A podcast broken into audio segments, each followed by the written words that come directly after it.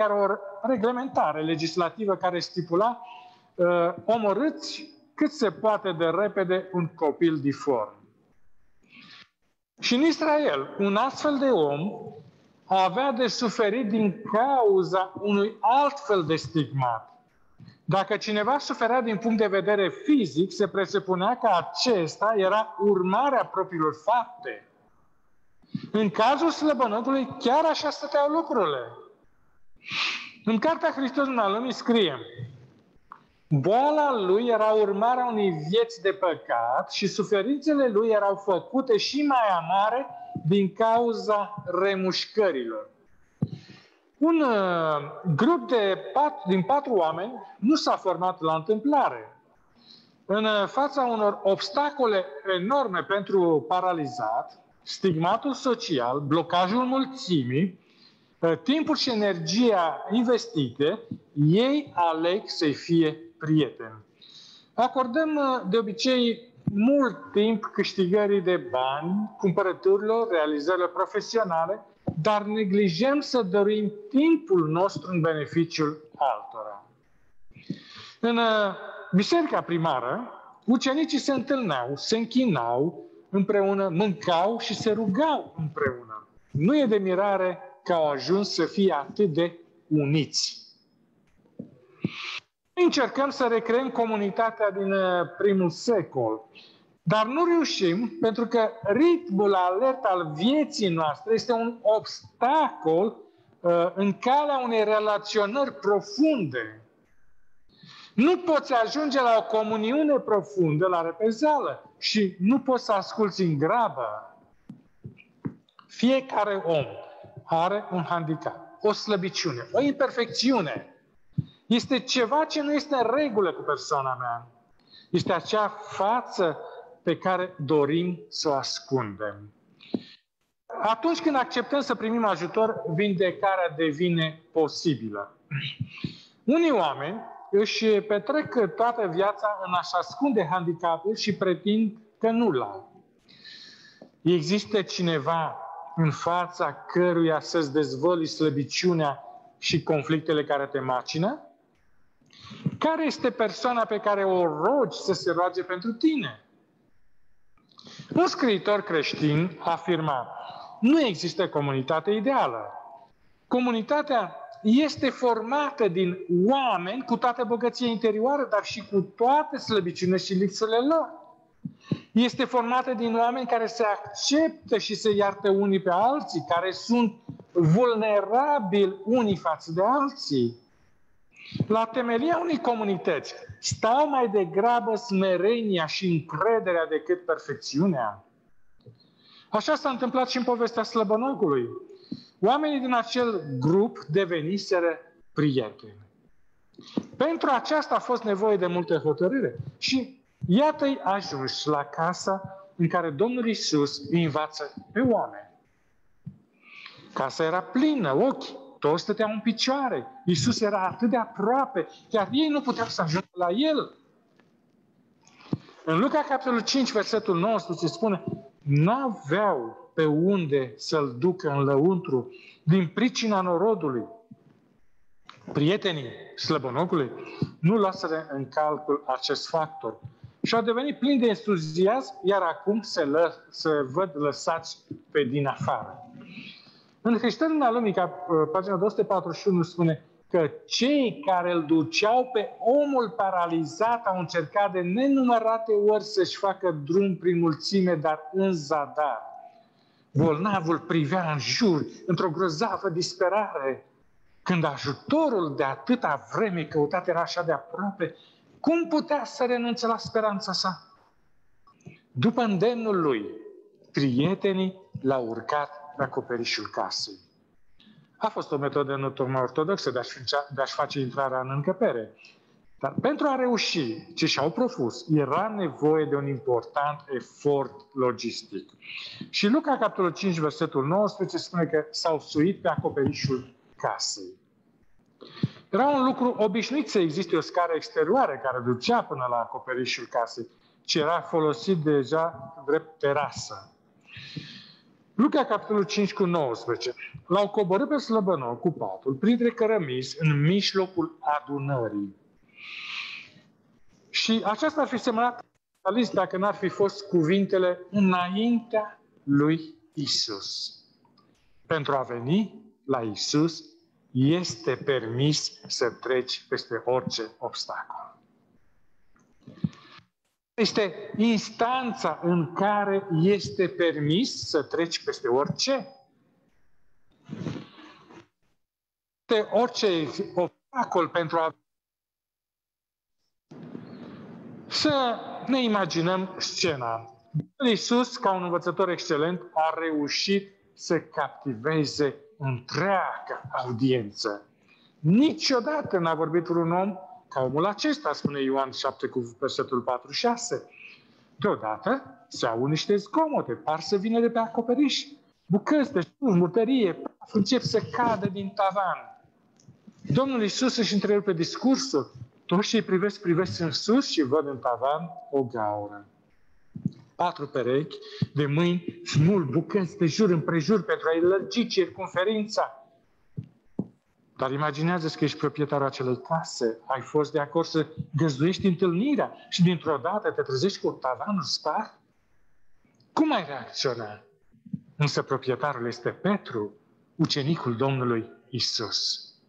Și este un caz de forță majoră. Acești oameni au decis că nu le va sta în cale un biet acoperiș. Au mers înainte cu îndrăzneală și bună de creativitate și de dragul suverintului ei s-au transformat în sfărgători de acoperiș. Pe vremea aceea, un astfel de acoperiș din lemn, stuf și lut se repara ușor. Multe dintre barierele care ne țin izolați sunt surprinzător de fragile. Sunt asemenea acoperișului care a stat în calea celor patru bărbați. Ceea ce contribuie cel mai la distrugerea comuniunii este o cutie cu geam și un cablu care se introduce în priză, se numește televizor sau computer. Prietenii sunt persoanele care sunt gata să dărâme acoperișuri pentru semenii lor. Dar facem adeseori confuzia între prieteni și oameni prietenoși. Trăim într-o lume a rețelelor, a telefoanelor, pline cu numere de contact, a serviciilor contra serviciilor. Poți să fii prietenos cu cineva pentru că este spre avantajul tău. Dar când ești prietenul cuiva, nu te întrebi mie ce mi iese la treaba aceasta. Da, este nevoie de oameni pentru ca oamenii să se însănătoșească. Fiecare dintre noi avem propriul păcat, propria zdrobire, pentru care suntem răspunzători. Dar atât în bine cât și în rău, noi suntem modelați de oameni mai mult decât orice altă influență în viață. Și Dumnezeu folosește oameni pentru a forma oameni. În 1869, John Roebling a visat să construiască un pod masiv deasupra râului dintre Brooklyn și Manhattan. Pe când lucra la acest proiect, a căzut și și-a prins piciorul. John a refuzat ajutorul medical, spunând că el știe ce este mai bine și că se va îngriji singur de piciorul lui. Și după un timp, el a dat semne de tetanus. A urmat uh, tremurături, stare de demență și moartea a survenit câteva săptămâni mai târziu. Naaman, capitanul armatei siriene, a fost și el un om independent. El a mers la profetul Elisei pentru a fi vindecat de lepră. Însă avea ideile lui despre cum ar trebui să aibă loc vindecarea. 2 Împăratul 5, versetul 10 la 11. Elisei a trimis să-i spună printr-un sol, du-te și scaldă-te de șapte ori în Iordan și carnea ți se va face sănătoasă și vei fi curat. Naaman s-a mâniat și a plecat zicând, eu credeam că va ieși la mine, se va fățișa el însuși, va chema numele Domnului Dumnezeului și va duce mâna pe locul, locul rănii și va vindeca lepra. Din fericire pentru el. Și-a plecat urechea la sfatul slujitorilor lui. Versetul 13. Părinte, dacă prorocul ți-ar fi cerut un lucru greu, nu l-ai fi făcut? Cu atât mai mult trebuie să faci ce ți-a spus. Scaldă-te și vei fi curat. Urmând instrucțiunea simplă a profetului, Naaman a fost vindecat de lepră. Dumnezeu ne-a dat darul de a ne ajuta unii pe alții. Dar independența și autosuficiența închide ajutor, ușa către ajutorul de care avem nevoie. Primul pas în a primi ajutor este umilința. Să fim deschiși către orice mână ajutătoare pe care Dumnezeu ne pune la dispoziție. Să revenim la slăbănăg. Ce va fi gândit el? Poate se gândea, dacă îl scapă prietenii, tocmai de pe acoperit, ce va spune mulțimea?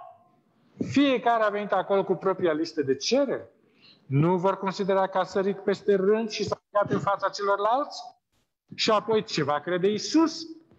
Dacă este în mijlocul unei argumentații foarte importante și nu-i place să fie întrerupt, slăbănogul trebuie să ia o decizie. Dacă treci prin acoperiș, poți să cazi, e posibil să fii ridiculizat și există riscul să fii respins. Pe de altă parte, dacă nu treci prin acoperiș, ești sigur că nu vei fi vindecat niciodată. Are o singură șansă. Și paralizatul decide să-și asume riscul. Domnul Iisus își ridică privirile spre cei patru prieteni care îl privesc încremeniți. Ei nu voiau să ceară nimic în nume personal. Și Marcu, capitolul 2, versetul 5, spune că când le-a văzut Iisus credința. De obicei, relatările despre vindecări vorbesc despre credința celor care cer vindecarea pentru ei înșiși sau pentru copiii lor. Aici însă este vorba despre credința prietenilor, nu, a neapă, nu neapărat a celui în cauză. Iisus le vede credința. Iată de ce este importantă rugăciunea de mijlocire. Domnul Iisus împlinește dorințele uh, prietenilor acestui om. Când cineva ți este prieten, cea mai mare dorință a ta este ca el să fie împăcat cu Dumnezeu. Este ceea ce distinge uh, prietenia spirituală de celelalte relații. Păi Mântuitorul se uită în jos, înspre trupul contorsionat, lipsit de vlagă și spune în Marcu capitolul 2, versetul 5, Fiule, păcatele îți sunt iertate. Când ești într-o comunitate și Isus este în mijlocul acesteia, problema păcatului apare cumva la suprafață. Când sunt singur, pot să mă convin că sunt o persoană smerită, dar când sunt cu alții și aud că altcineva este apreciat, o voce din interiorul meu, care nu este deloc smerită, începe să protesteze. Când sunt sigur, singur pot să mă convin că sunt o persoană miloasă. Tocmai am primit un documentar despre copii care mor de foame în Africa. Oh, mă simt atât de mișcat. Dar când trebuie să-mi sacrific timpul pentru a practica mila, văd că nu sunt nici pe departe așa de altruist precum credeam. Când sunt singur pot să mă convin că sunt cel mai bun partener de viață și aceasta până când mă căsătoresc. Până n-am, până n-am avut copii, am crezut că să fiu cel mai bun răbdător părinte din lume. Și aceasta până la primul copil. Dostoevski scria într-un roman al său, în visurile mele sunt decis să slujesc oamenirea cu pasiune, totuși sunt incapabil să trăiesc cu o persoană în aceeași cameră timp de două zile. Iar Jean Vanier scria, Comunitatea este locul în care ne sunt descoperite limitele, temerile și egoismul. Când suntem singuri, putem crede că iubim pe toată lumea. Acum când suntem cu alții, trăind cu ei tot timpul, ne dăm seama cât suntem de incapabili de iubire, cât de mult, multe lucrurile refuzăm altora, cât de suntem de închiși în noi. În Hristos în lume, pagina 242, spune, când slăbănogul aude cuvintele, păcatele îți sunt iertate, povara disperării cade de pe inima lui, pacea iertării se așează asupra Duhului său. În casa aceea erau prezenți cărturari și farisei. Și acești demnitari gândeau în inimile lor, în Marcu, capitolul 2, cu versetul 7. Cum vorbește omul acesta astfel? Hulește! Cine poate de păcatele decât numai Dumnezeu? Experții în lege știau o grămadă de lucruri, dar ei n-au adus niciun prieten la Isus. Se presupunea că ei sunt, erau persoanele cele mai spirituale, dar se pare că nu aveau nicio persoană la care să țină suficient de mult pentru a o aduce la Mântuitorul. Acest lucru ne conduce la o concluzie foarte importantă. Este imposibil să-L iubești pe Dumnezeu fără să împărtășești dragostea pentru oameni. În 1 Ioan, capitolul 4, versetul 20, spune așa. Cine nu iubește pe fratele său pe care îl vede, cum poate să iubească pe Dumnezeu pe care nu-l vede? Această categorie de oameni n-a dispărut odată cu sfârșitul uh, primului secol. Sunt în uh, biserici oameni care cred că îl iubesc pe Dumnezeu.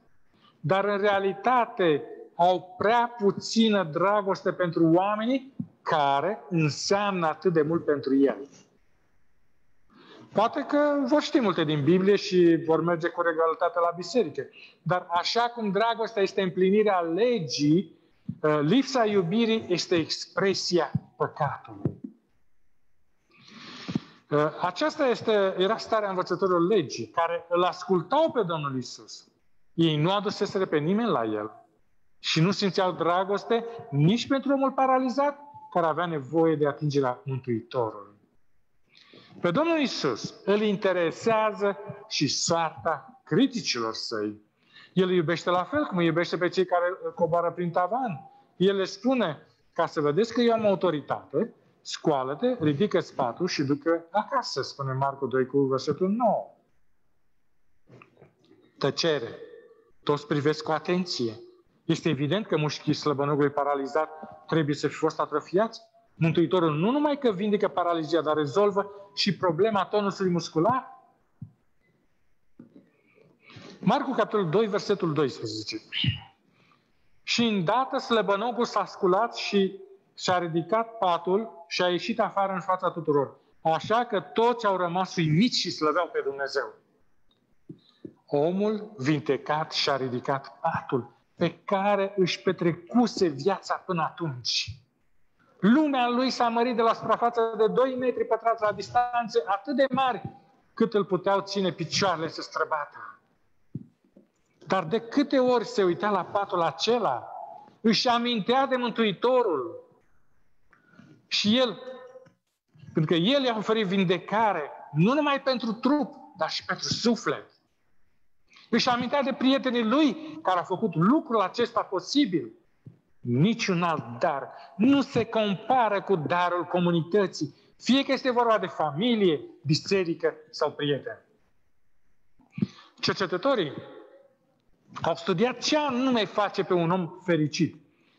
Nu este vorba despre câți bani ai, cât de sănătos ești, inteligent, atractiv sau de succes. Ceea ce îi deosebește pe oamenii fericiți de cei nefericiți este prezența relațiilor armonioase, pline de sens cu cei din jurul lor. Uh, din punct de vedere emoțional, Uh, persoanele izolate sunt mai predispuse la depresie, anxietate, adicții și dificultatea de a dormi. Persoanele izolate au între 2 și 5 ori mai multe șanse să moară din cauza, din orice cauză, decât cei care au legături strânse cu familia și cu prietenii. Aspectele destructive ale izolării sunt foarte mari. Chiar și animalele care sunt izolate experimentează mai multe scleroze arteriale decât cele care nu sunt izolate. Și cineva a avut un cățel și o pisică care nu se înțelegeau deloc, s-au bătut timp de 10 ani. Pisica a murit, cățelul a refuzat să mai mănânce, după șase săptămâni de nemâncare a murit. Aceasta este puterea relațiilor. Din cauza pandemiei de coronavirus, milioane de oameni sunt nevoiți să stea acasă în izolare. Ce consecințe poate avea singurătatea asupra psihicului? Aflăm de la psihiatrul german Manfred Spitzer. Forma extremă de izolare, carantina, poate duce la dereglări psihice și chiar și la persoane cu un psihic sănătos. Există studii pe termen lung care arată că după o perioadă de izolare oamenii se confruntă mai frecvent cu probleme cum ar fi anxietatea, insomnia sau dificultăți de a face față stresului. S-a mai constatat că nu există diferențe în acest sens între persoane tinere și vârstnice, între bărbați și femei. Cu toții putem fi afectați de consecințele izolării. Din punct de vedere spiritual, consecințele izolării sunt mari. Când cineva trăiește în izolare, este mai predispus să cedeze ispitei și descurajării. Este mai predispus să cheltuie bani pentru scopuri egoiste. Devine absorbit de sine. Îi jefuiește pe semne de dragostea pe care Dumnezeu a intenționat să le ofere. În Ioan capitolul 3, 1 Ioan, 3, capitolul 3, versetul 14 spune Cine nu iubește pe fratele său, rămâne în moarte. Suntem creați ca ființe sociale. Ne dezvoltăm în cadrul relațiilor cu cei din jur. Dar Geneza, capitolul 2, cu 18, se spune Domnul Dumnezeu a zis, nu este bine ca omul să fie singur. Și aceasta nu înseamnă neapărat că trebuie să devenim extrovertiți. Unele dintre cele mai timide persoane au cele mai adânci prietenii. Și a te dezvolta în cadrul uh, relației înseamnă că uh, identifici persoanele care, care sunt persoanele, identifici care sunt persoanele care te ajută să crești sau care sunt persoane asupra cărora tu exerciți o influență bună, cultivi relații cu acele persoane. Biserica este o comunitate de oameni. Nu este ușor să faci parte dintr-o comunitate. Unele persoane sunt incomode și se, găsesc, uh, se găsește întotdeauna un acoperiș care trebuie spart ca să se poată trece prin el. Dar aceia care intră într-o astfel de comunitate nu mai vor să trăiască fără ea. Pentru că este comunitatea în care apare Isus. Matei, capitolul 18, versetul 20 spune Acolo unde sunt doi sau trei adunați în numele meu, sunt și eu în mijlocul lor. Se spune că un om a, salvat, a fost salvat de pe o insulă pustie pe care supraviețuise singur de 5, timp de 15 ani. Și înainte de a pleca, el a spus salvatorile săi clădirile pe care și le construise de-a lungul timpului. Construise un orășel al cărui singur locuitor fusese el, spunând, aceasta e casa, aceea e casa mea, dincolo era magazinul, aceea e clădire care era un fel de cabană. Clădirea de alături ce este, întreabă. O, acolo este biserica la care obișnuiam să mă duc. Să luăm pentru noi îndemnul din Evrei, capitolul 10, versetul 25. Să nu părăsim adunarea noastră cum au unii obicei, ci să ne îndemnăm unii pe alții și cu atât mai mult cu cât vedeți că ziua se apropie. Amin.